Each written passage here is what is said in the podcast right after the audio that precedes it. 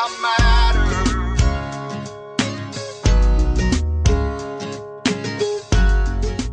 Welcome, everybody. I'm Chris Miller, author of the number one best-selling book, Ready for Pre-Retirement: Three Secrets for Safe Money and a Fabulous Future. I'm so honored to be the host of this show called Ready, Set, Retire. But I think I'm going to change the word retire to refire, because I think once you get halfway through your life, you're going to just go ahead and start all over again. You know, a lot of people are really concerned about whether or not they're going to have enough money to pay the bills, let alone it to even retire. But in this show, your vision is going to be transformed, and I will show you how to have safe money and a fabulous future.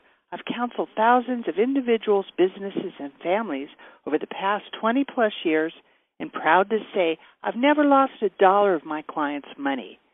Now, this is a very big subject, and because there's so much to this, I invite some amazing guests to come to my show to share what you need to know about pre-retirement. What's pre-retirement?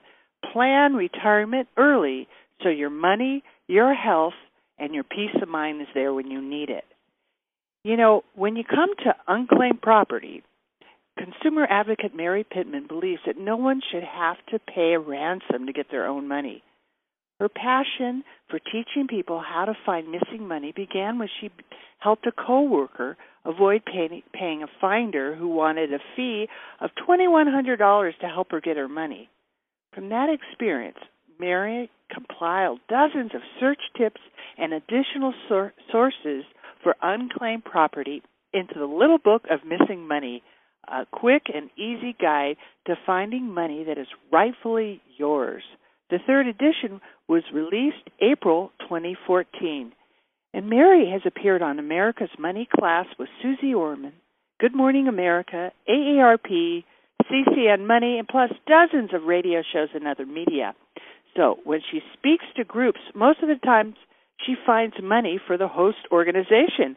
Gee, maybe you're going to find me some money today, too, Mary. It's so glad to have you on our show. Thank you so much for having me, Chris. I'm really excited to talk to you. That's wonderful. I think I think that's such a, what a wonderful service you provide for people. Just, it's, it's curious to me how a nurse came to write a book on missing money. Well, it's really funny because one of the nurses I worked with told me about this whole concept of unclaimed property and missing money, and I kind of rolled my eyes and tossed my hair because I was smarter than she was and said, oh, God, you're so gullible. I'm going to go to this and show you where the scam is, and I'm there very much in a place of ego. And I found two listings for my father who died in two thousand one indigent. And I looked at it and I thought, well, there you go. That could just goes to show you it's a scam. Why would they put somebody on there who was indigent? How would they know he was indigent? How would they know I'd be looking? Maybe this is real. Maybe I have money. Well, sure enough, I did. I filled out the appropriate paperwork. And when there's a death involved, there's a little bit more. I had to include a certified copy of his death certificate, a certified copy of my birth certificate, a copy of my driver's license, and the state of Florida didn't ask for it, but knowing the state of Florida as I do, I knew that if I didn't include a copy of my marriage license to show my name change, that they would deny the claim, so I included that. And about five weeks later, I had a check in my hand for over twenty-five hundred dollars. I became a believer. That's great, really. So your your third edition of the book just came out. And does the unclaimed property information really change that often? Not really. The reason that I do um, subsequent editions is because I get Google alerts on anything for unclaimed property or missing money, and I keep coming up, keep coming across new sources for unclaimed property where people can can claim money. It's not like the late night infomercial of the government wants to give you money. This is money with specific people's names on it that belongs to them. And when I get when I get several of them together, I make a new edition. So it was time for another edition. Wow. So what kind of money are, are we talking about with all of this unclaimed money? Oh, there's lots of it. And not all of it goes to the state sites. Uh, federal money, for instance, does not get turned over. But we're talking about uh, savings accounts, refunds, rebates, credit balances, utility deposits, life insurance policies, um, stocks. Stocks tend to be the high dollar amount. Um, compensation funds, oil and mineral rights, um, um, gift cards. Some states will take gift card balances, which to me is just a money grab because it's really hard to find it then. Um, there's just an endless list. Wow. So is it is it all this money on the state? Is it just the state all of a sudden just consumes it in the unclaimed property sites, or how do they do well, that? Well, the state holds the majority of the money. The state holds forty-one point seven billion dollars. Federal money such as the forty million savings bonds that have matured and have stopped earning interest, that's held by the Treasury Department. That estimated value is sixteen billion dollars. The Pension Benefit Guarantee Corporation is another place. It's another federal agency that does not turn the money over to the state. They have almost uh, three hundred million dollars in forgotten pensions. And some of these pensions are from bankrupt companies, such as hmm. Enron and Eastern Airlines. Those two come to mind immediately. Um, so it's definitely worth a search there. And you can search by name, by the name of the company, or by state.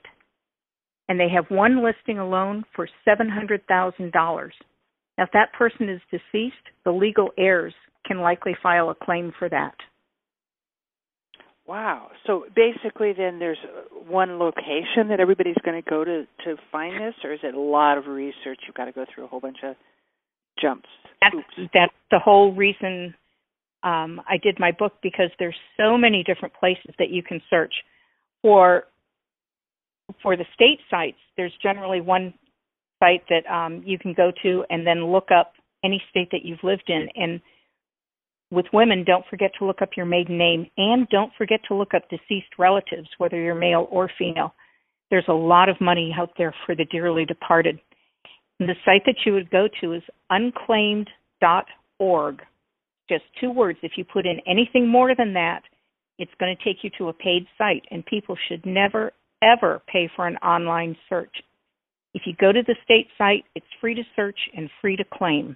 I'm a big proponent that, that people should not have to pay to get their money. It belongs to them.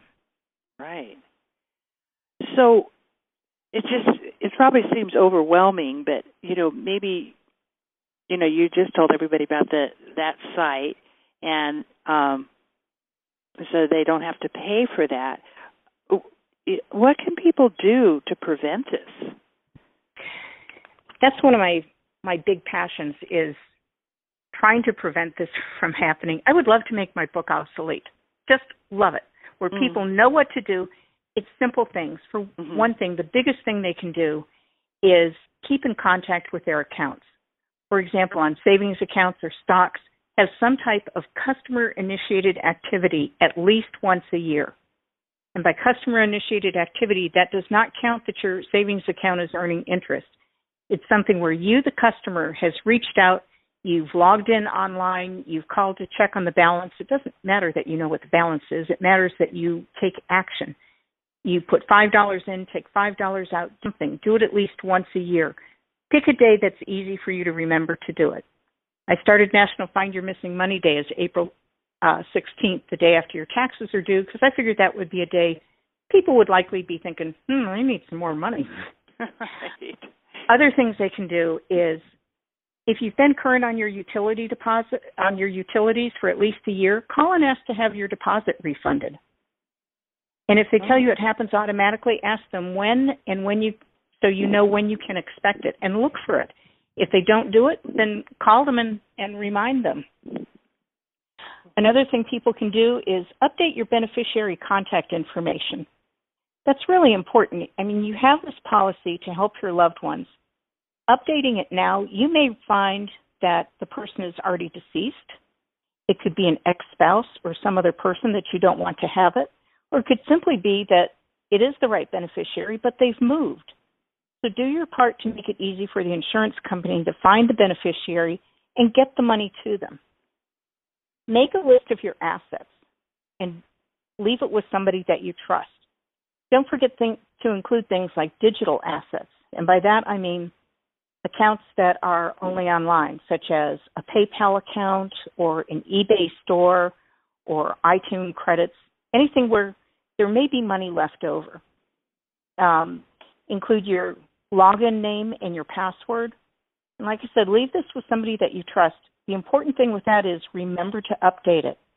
And there are other types of digital assets that, that don't involve money, but that can be priceless, such as um, online photos. You don't want to leave those behind. Another thing to remember is when you're making your list of assets, don't forget to include your safe deposit box. Include not only that you have one, but the branch that, where it's located and where the keys are kept. Safe deposit boxes, if the rent isn't paid, they eventually get turned over to the state, and the state will sell anything of value that's in it. Things like love letters or a lock of baby's hair, those tend to get trashed. But then they hold the money from the sale of those things um, until the rightful owner or heir comes forward. Wow. Boy, that's really fascinating. You know, I do estate planning. We, we create, we've created thousands of trusts for our clients. That seems like a very important part, what you just said, for everybody to do and make sure they have all of these things set up like that. Yes, I actually have um, fifteen tips in the book. Um, I can keep going, but yeah, I don't want to run going. out of time for other topics. No, no, no. We have plenty of time. We're, we we can keep going. We're we're actually our show here, so okay. But so you can you can share as much as you like. Okay. Cash every check as soon as you get it. In addition, make sure that um, that you get your final paycheck. Now, that may sound like a no-brainer, but here's the thing. If the last day that you work is the first day of the new pay period, you may have two checks coming to you instead of just one. In addition, some of the employers, if you have vacation time that they need to pay out, will write that as a separate check. So check with your employer before you leave and make sure of how that's going to happen. Do you go by and pick it up? Do they mail it to you? If they mail it to you, make sure they have your correct address. And while you're there, making sure with the Human Resources Department that they have your correct address. Make sure that the um, four oh one k administrator, if you have one or whatever retirement plan it is, has your current address. It's best if you're leaving that company to roll it over to the new company or to start your own I R A. In most cases, if it's just a rollover and you don't qualify by age for withdrawal, then there's usually no fee to just roll it over. And that way it stays with you. The problem is if you leave it behind, sometimes the company that handles it changes hands. If you move again, you tend to forget to notify those people. So it's very easy for the money to get lost. Mm-hmm. Yeah, good one. Boy, these are really, really great tips that you have for everybody here. How how would someone say, for example, how would I find out if a loved one had a life insurance policy? Well, there's several things that you can do. For one thing, um, there's no centralized place that people can search, so it it's somewhat cumbersome. Um, uh, once again, this comes back to leave a list of your assets so that somebody knows, or at least tell the beneficiary that the policy is there and who it's through. But some of the things you can do is if you can go back through their um, through their income taxes that they filed, look for an I N T form uh, to see if there's any type of interest that was paid out through a policy. You can look for um, payments to an insurance company. Check with the person who does their, their car insurance and see if they know of a life insurance policy. What came to light recently, and there was a um, multi-state lawsuit on this, was they found out that the life insurance companies were using the Social Security death master file to determine when an annuitant died, that is somebody they were making a monthly payment to, and they could stop making that payment. However, they were not using the very same database to determine when a policyholder died and they needed to make a payment to the beneficiary. So there was a multi-state lawsuit, millions of dollars in fines, and they have since changed their practices. Some of them are, are kicking and screaming and dragging their feet, but the majority of them have changed their practice and will now, at least quarterly, I think in most cases, um, run the names through the through the Social Security Death Master File and see if their policyholders have died and if they need to make that payment to a beneficiary. I had a uh, situation with that when I found the listing for my father. I had to call MetLife about something. And they said, well, we have a life insurance policy for Paulette White. That was my um, half-sister. I said, um, who do I have her contact? And I gave her the information, and she was then able to get the policy, to get the payout. I didn't ask her how much it was because it wasn't my business, but it was the same type of situation where they were waiting for her to come forward. And so many times in the past, people would th- get these life insurance policies and think, oh, they'll be surprised when I die. Well, the surprise is they don't know the policy is there. They don't know to look. Right. Exactly. I have seen that so much that people really don't organize anything they have, and they wait to the last minute and do their planning, and that's why I say pre-retirement, to start planning now. This is so important that everybody, you have a list of what you have and where it is. And but then, you know, for example, when people start getting older, they totally are forgetting that they've even done these things. You really right. want to do this, right, when your mind is working good. It's really, really it's something I've seen a lot, even in my own family. Now, my dad doesn't really remember some of the things that he was just so, uh, you know, on top of. So it's just really important to do this ahead of time. You know, you're so generous. I want to tell our listeners right now, again, you're listening to Ready, Set, Retire, and this is Chris Miller, your host. And my guest, Mary Pittman, she's sharing with us the little book of missing money. And today she's going to offer a free chapter of your first, of the book, right? Is that, yes. And, and, and Find you're your fees, pay or not to pay, because people should not have to pay. And in most cases, you don't need to. But they do have a few little uh, stashes that they can go into that most people don't know about. One of them, one of the favorite ones, is through the clerk of court office, looking for foreclosures and tax deed sales.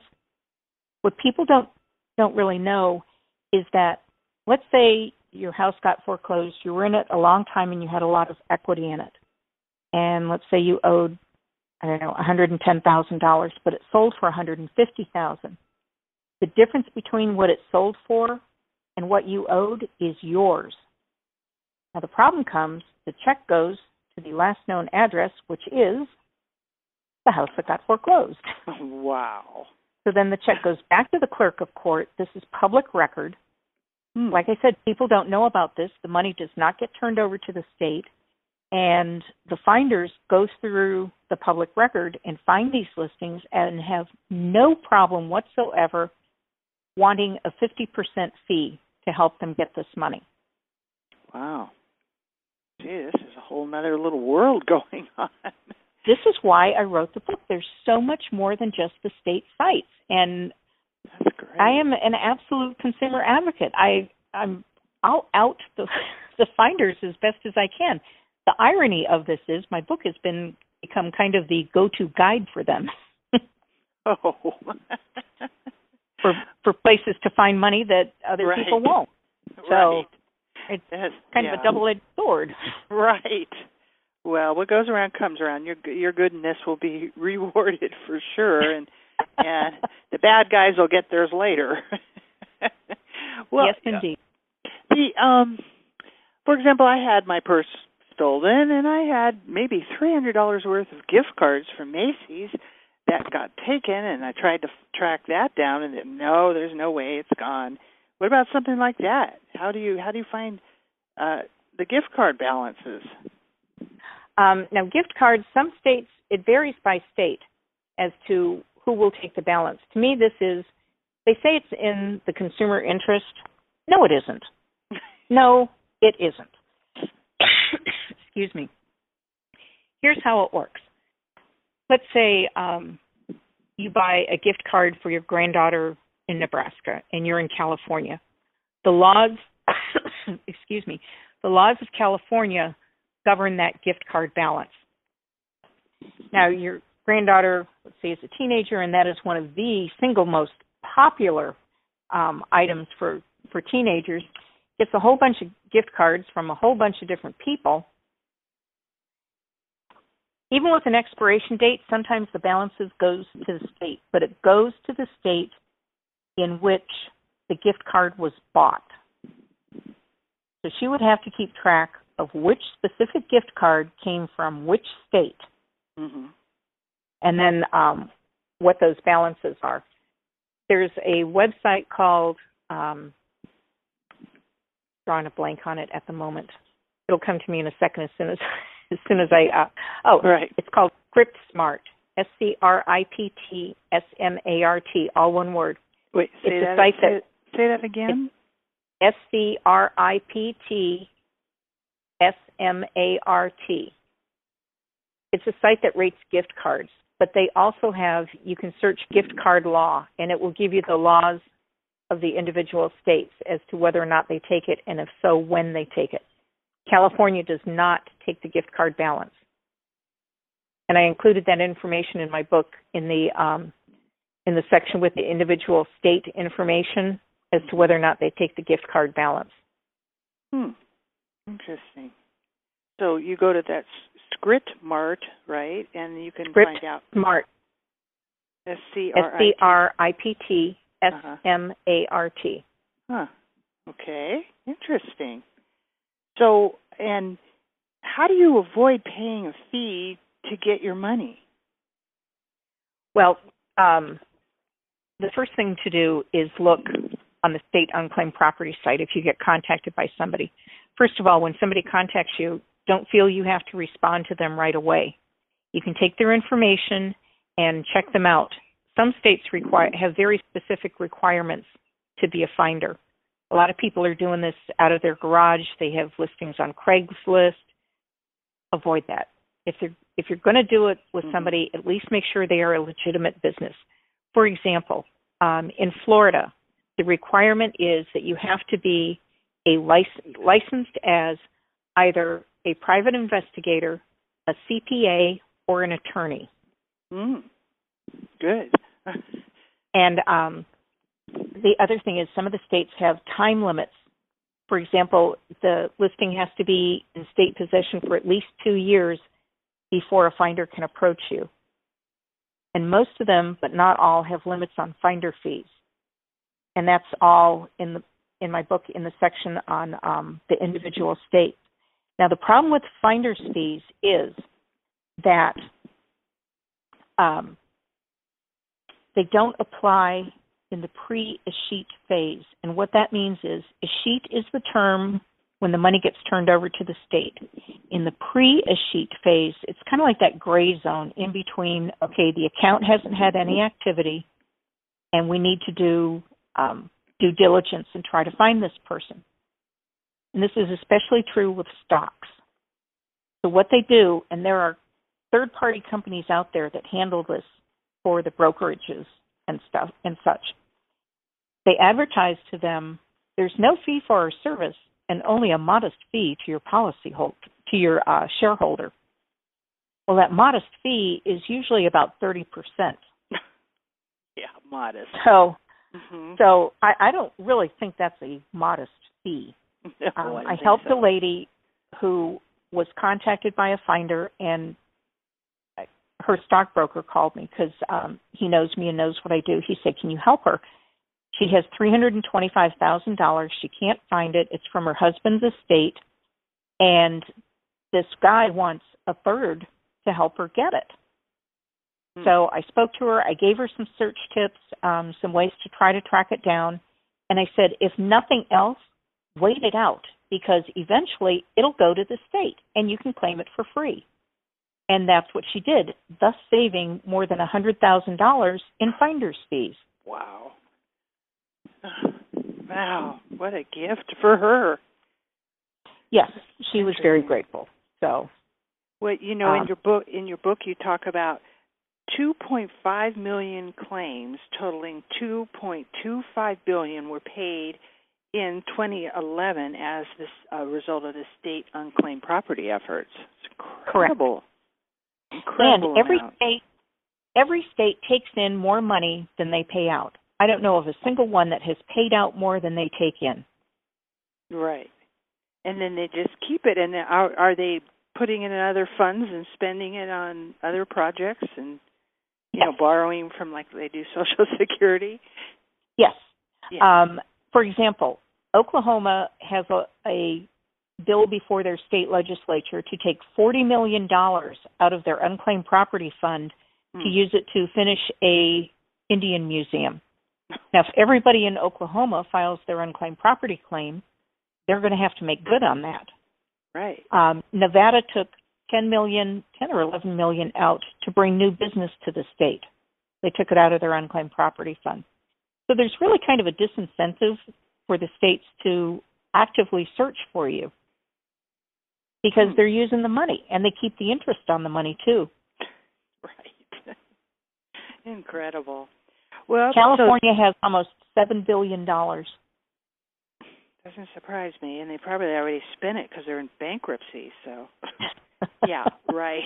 And there's so um, there's just the world just generates these scam artists and and these different people that, you know, like you're saying, how are you going to recognize these scams? That you know, I've that how are you going to know if someone's honest or not? That you, there are some definite red flags to look for. Mm-hmm. The first one is if you get any correspondence that says very official sounding that it's from the National Association of Unclaimed Property Administrators. That's a big red flag right there.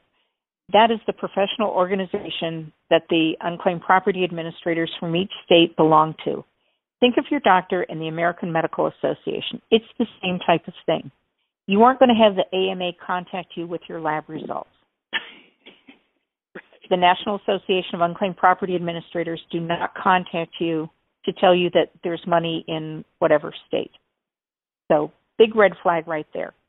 The next one is if they ask for any type of uh, banking information, never give your banking information out, ever. Um, and that should just be common sense, but when it sounds so good and so real and you really want to believe it, mm-hmm. it's It's easy to fall prey. If it comes as an email, that's another red flag because the states are not going to contact you by email because they don't know for sure that it's you. Right. Now, some states will allow you to sign up to get email notification when a name matching yours comes up, but you will have initiated that. So that's the difference on that. If you get referred to someone else, another red flag, the states do not outsource this to anybody else. They handle their own claims themselves. And the last one is, if there's a fee to file a claim, legitimate companies do not charge you up front. Never pay for an online search. Never pay up front to get your money.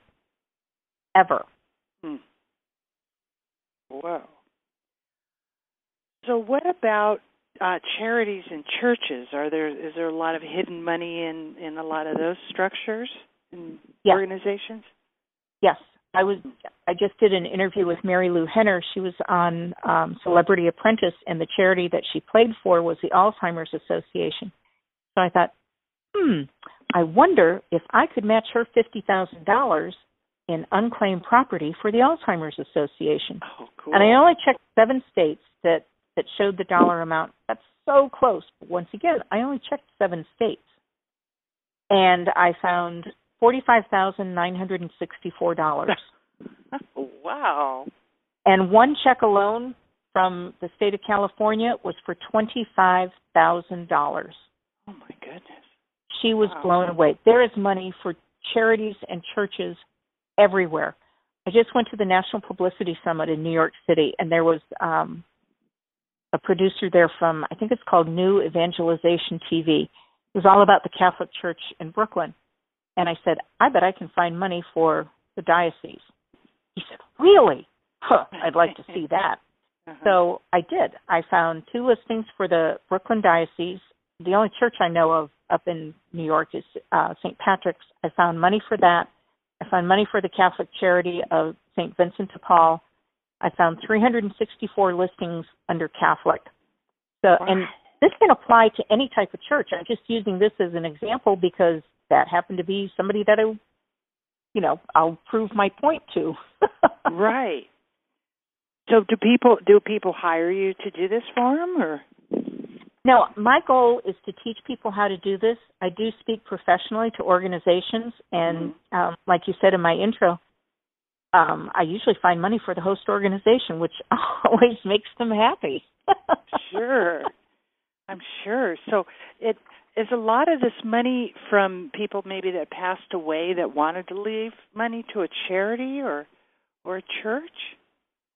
Um, some of it can be. And the thing with the charities not knowing about this and not looking is if somebody made a large or even a small donation and it goes unrecognized, that may turn them off from ever donating to that organization again. So it's really important that that people involved with charities, I mean, especially with the economy, I don't think it's it has recovered yet. People are not donating donating the way they used to. Right. And they're still struggling. It yeah. takes minutes to look. And you have nothing to lose by looking. When I was looking at people to invite onto um, America's Money Class with Suze Orman, that was the show was going to tape out of California. And I thought, what about let's do a charity? Because I'm, you know, always do, trying to do put the good karma out there. Right. And so I looked up just randomly, just no particular reason. I'm not affiliated with any. I looked at the March of Dimes. I found over twenty-two thousand dollars. This is money that's just sitting there. Imagine the good that that could do. Really? And then I looked up Special Olympics. I found sixteen thousand dollars. And I'm sure those amounts have each increased because nobody knows to look. Wow. Boy, you could just be a, a, a you know, a service just to do that. That's just so neat. I could write a book. You could write a book and help millions of people. Well, that's my goal, is to, to help millions of people. And this is not just limited to the United States. There are several foreign countries that have um, missing money, too, unclaimed wow. property programs. Wow. So this is, you know, we'll have to hook up here. I have a lot of people say, well, you know, I don't even have enough money to save for retirement. You need to get the little book of missing money by Mary Pittman, so you can know and right and find out, because there's probably something for everybody the way you're making it sound. Yes, and definitely look up deceased relatives. Once again, while I was while we were trying to find people to invite onto Suze's show, so many that we came across with the high dollar listings uh, turned out to be deceased. Wow! So there's a lot of money for deceased people out there, and here's one of my search tips from the book. If you're looking up a deceased relative or it asks for the last name, enter estate of, the estate of, E S T of, both with and without a period, the E S T of, beneficiary, um, executor. Put those different terms in there and it will pull up listings. In California alone, just entering estate of will bring up almost twenty-seven thousand listings. Wow. Boy, that's pretty it's staggering. Amazing. That is incredible. So, but somebody passes away and and then leaves something. Well, where is the money sitting? I don't quite understand that. It's it's in it's with in California. It's with the state comptroller. Okay, John Tesh. Okay, the comptroller. Right. Yeah. Interesting. So what what could I do to prevent my money from getting turned over to the state? Well, that's what we were mentioning before about um, ask for your utility deposit to be refunded now, oh, okay. roll over your I R A um, to a, a to something that you're going to keep with you. Because so many times, you know, what if your company goes bankrupt? Then how do you track down who the I R A or the four oh one k was with? It's just so much better and so much more efficient for you to have everything basically in one place, or at least like not more than two. I have my own personal I R A, and then I have the four oh one, four oh three b from work. And it's much easier keeping a handle on both of those things as opposed to um, every job that I've ever had. Right, right. Wow. So one of the things people don't realize is, let's use the example of uh, Washington Mutual, a too-big-to-fail bank, but did. Mm-hmm. The F D I C insures your money but not indefinitely. Mm. Here's how that works. Let's say you had, I don't know, five hundred dollars in a savings account there. The F D I C will write you a check for that amount. If it gets to you, fine. If not, if you moved and the check goes back to them, then they turn it over to the state where the bank is incorporated. In this case, it's California. If they don't have your address, or if you had a foreign address at the time, let's say you were serving in the military in Germany or whatever, then the money gets turned over to the state where the bank is incorporated. I'm sorry, I'm, I'm mixed that up. Um, if they know, if they had an address for you, it gets turned over to that state. If they didn't have your address or you had a foreign address, it gets turned over to the bank where the state is incorporated. So technically, you might have money in a, a state that you've never lived in. It's held there for ten years. After that, it gets turned back to the F D I C, and you lose all right to it. Wow. How, how many years is it? Ten. Ten? Mm-hmm. Whoa. So everybody always thought that they had this huge five hundred thousand dollars, you know, benefit of that they're backed, and it's only good for ten years. And a lot of people right. have, wow, that's incredible. That's really a good fact right there, even though the F D I C is basically broke, and every one hundred dollars it has is, has about fifty-eight cents for everybody's one hundred dollars. I don't know how they're going to pay all these debts back. I think they have to wait till after China gets paid back, right? Well, the F D I C has missing money, too, as does every branch of the federal government, Army, Navy, Air Force, Marines, Coast Guard, um, Homeland Security, C I A, F B I, uh, Social Security, Medicare, and the Internal Revenue Service, and anything that begins with Department of. Hmm. And so uh, it's just missing because people are taking it, or? No, it's it's held on the state unclaimed property sites. Oh, incredible. Boy, you, you hit a gold mine here, it sounds like. Really. And you've had some quite, I mean, you found missing money for Justin Timberlake and Whoopi Goldberg. Yes, I'm actually on the second round of missing money for Whoopi. She claimed her first bit, and I found some for her through her production company. I was talking to one of the producers from The View, and um, so I looked her up again, and she said, Whoopi doesn't need any more money. I said, well, regardless, it's hers. So the right. point is, these people have people who do nothing but manage their money. Mm. And if they can have missing money, then people caught up in the busyness and the chaos of everyday life can certainly forget about a utility deposit or a check that went through the wash right. or a refund that they never got. Right. And what what about a bank, what if you've had a lawsuit with someone? Maybe you've even won a judgment, but then you've never people that weren't able to get the money, the people ran or they hid their money. Is there any hope for those kinds of people to get those? Oh yes, especially like in a Ponzi scheme. Mm-hmm. Those people will inevitably have money eventually show up.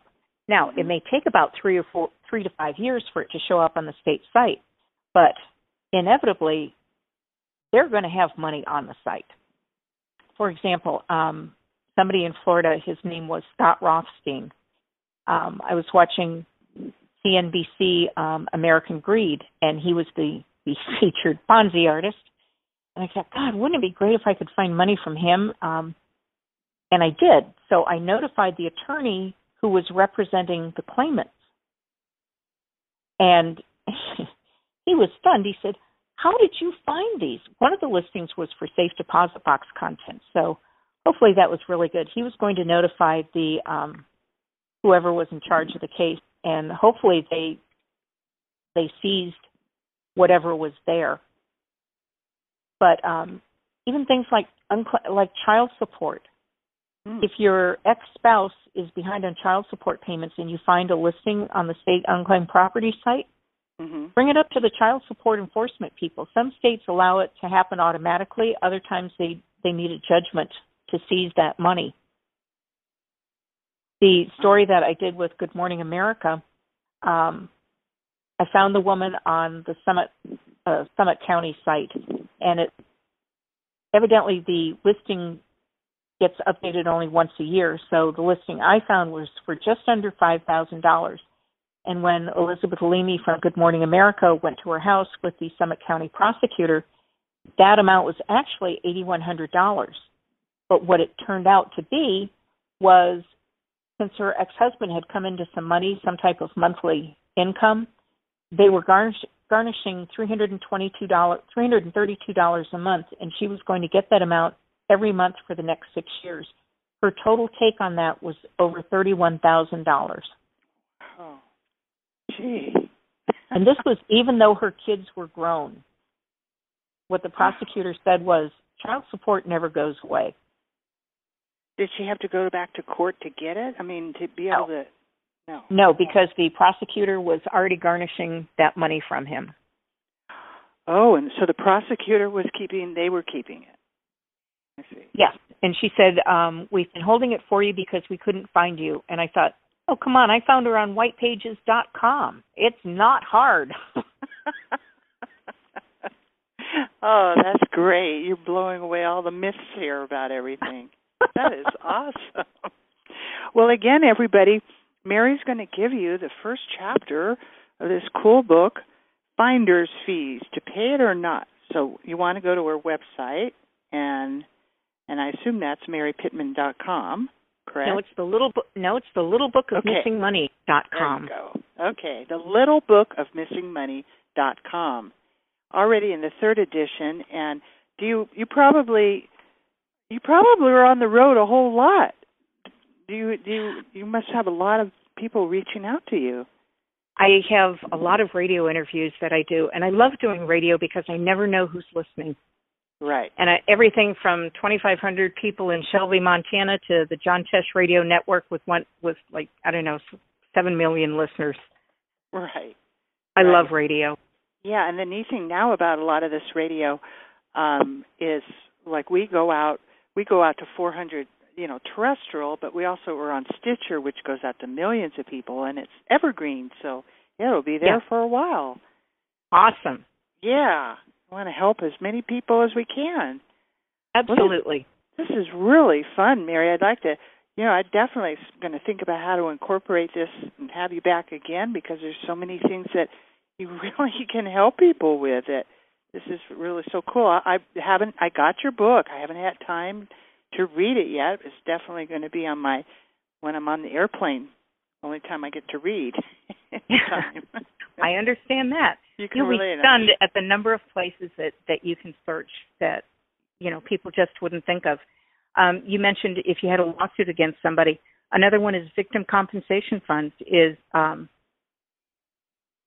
in the courts when somebody is, I mean restitution funds, in the courts when somebody is to, supposed to pay restitution. In most cases, they don't have the address of who they're supposed to pay the money to. So there is money there, and you can Google your state name and restitution fund and find details for that. So um, I'm sure that some of our listeners might not know what restitution fund is. What What okay. is a restitution fund? Restitution fund is, let's say um, somebody vandalized your house, just okay. for, you know, something simple. Um, and they were ordered to make restitution to cover your expenses to, to fix whatever happened. Um, there can be money in this restitution fund, and the courts don't know where to get it to. Hmm. Okay. But that's cool. They're pretty much indefinitely until until you claim it. And and then you then you also, you know, this is another one, the investor claim funds.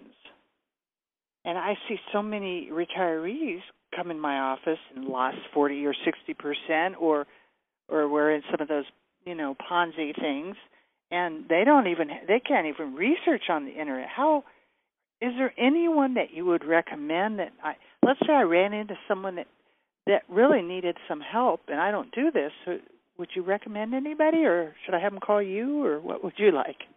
Um, I tend to only help if they've run into problems. I won't do basic searches for people because there's so many ways that, that somebody's name can be looked up. I'm yeah. and a lot of people are just simply lazy. Hey, look me up. Look. Yeah, right. And, you know, no. Yeah. But if somebody comes across a specific problem, I'm happy to try to help them with it. Um, I, w- I was basically speaking of a lot of elderly people I talk to that don't. Right. They're not even on the internet, you know. So right. Um, um, Nash- excuse me. That's that's great. Really, really, I think you're doing such a great service for people. And thank you. I'm really proud of the third edition. There's there's lots of information in there. That's really cool. And and um, we'll kind of have a few minutes left. Maybe you could give us a few little cherry on the top for everybody. Sure. Um, let me think for a minute. Okay, some of my search tips. I mentioned the um, estate of, or the estate of.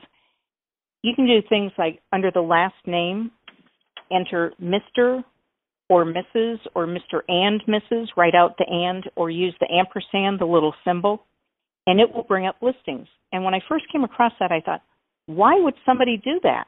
Because nobody's going to look for that as the last name.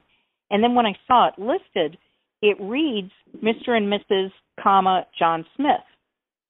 So it looks like, like, the way an envelope would be addressed. But the thing is, nobody's going to look for it that way. You can use, if you have a professional designation such as M D, D D S, D M D, D O, whatever, you can enter that under the last name, and it will pull up listings. Once again, how can this happen?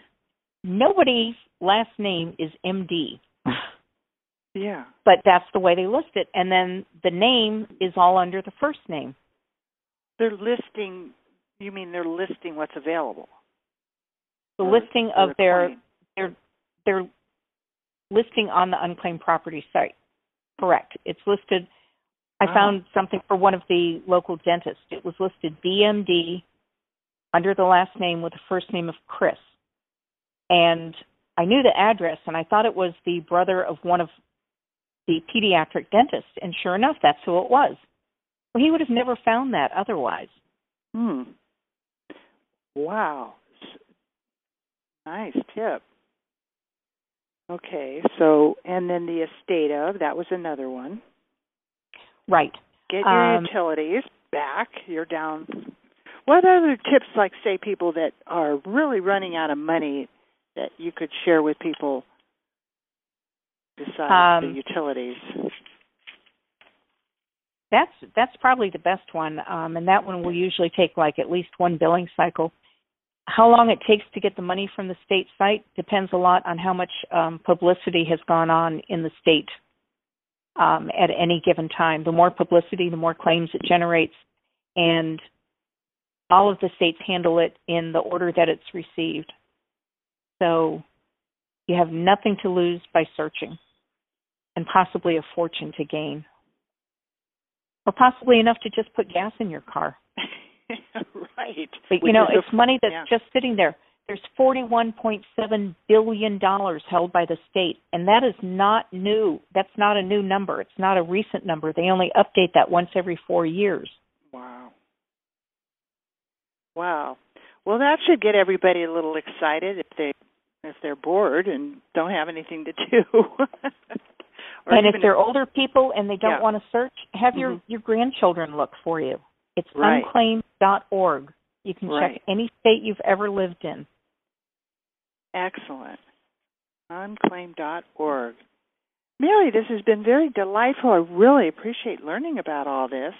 And thank you so much. I hope it was helpful to your to your listeners.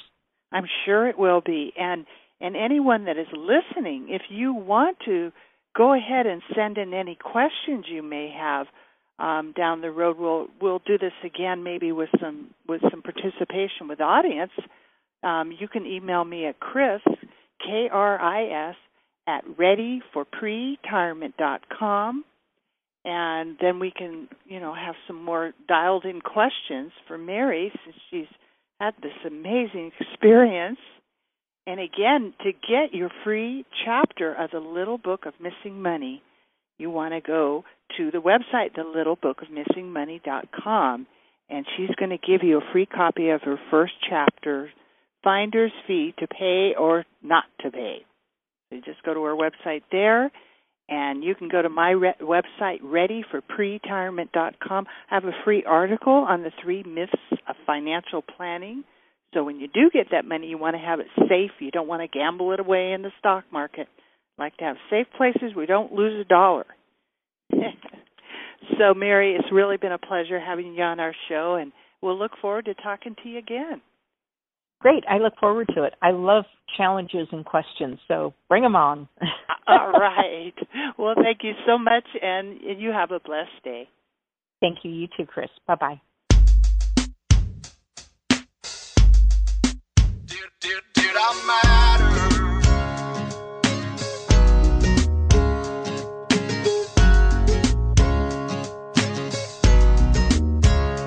Found out you can't take a curve at eighty-five. My whole life flashed before my eyes. I braced myself to leave this world behind. As a million questions raced across my mind. Did I live? Did I love? Did I matter to someone? Did I give everything I had to give? Did I save any souls? Was I worried about my own? Was I haunted by the things I never did? Did I embrace each day with faith, hope, and laughter? Did I matter? Did, did, did I matter? From that moment I became a brand new me, with the golden ticket to a better destiny. And I told my heart there'll never come a day when I'd have to search inside of me and say, did I live? Did I love? Did I matter to someone? Did I give everything I had to give? Did I save any souls? Was I worried about my own? Was I haunted by the things I never did? Did I embrace each day with faith, hope, and laughter? Did I matter? Did, did, did I matter? I hope I can be a voice of inspiration, and my story finds you well. Cause when the curtain falls, there ain't no second chances, and you don't wanna ask yourself, did I live? Did I love? Did I matter to someone? Did I give everything I had to give? Did I save any souls? Was I worried about my own? Was I haunted by the things I never did? Did I embrace each day with faith, hope, and laughter? Did I matter? Did I matter? Did I matter?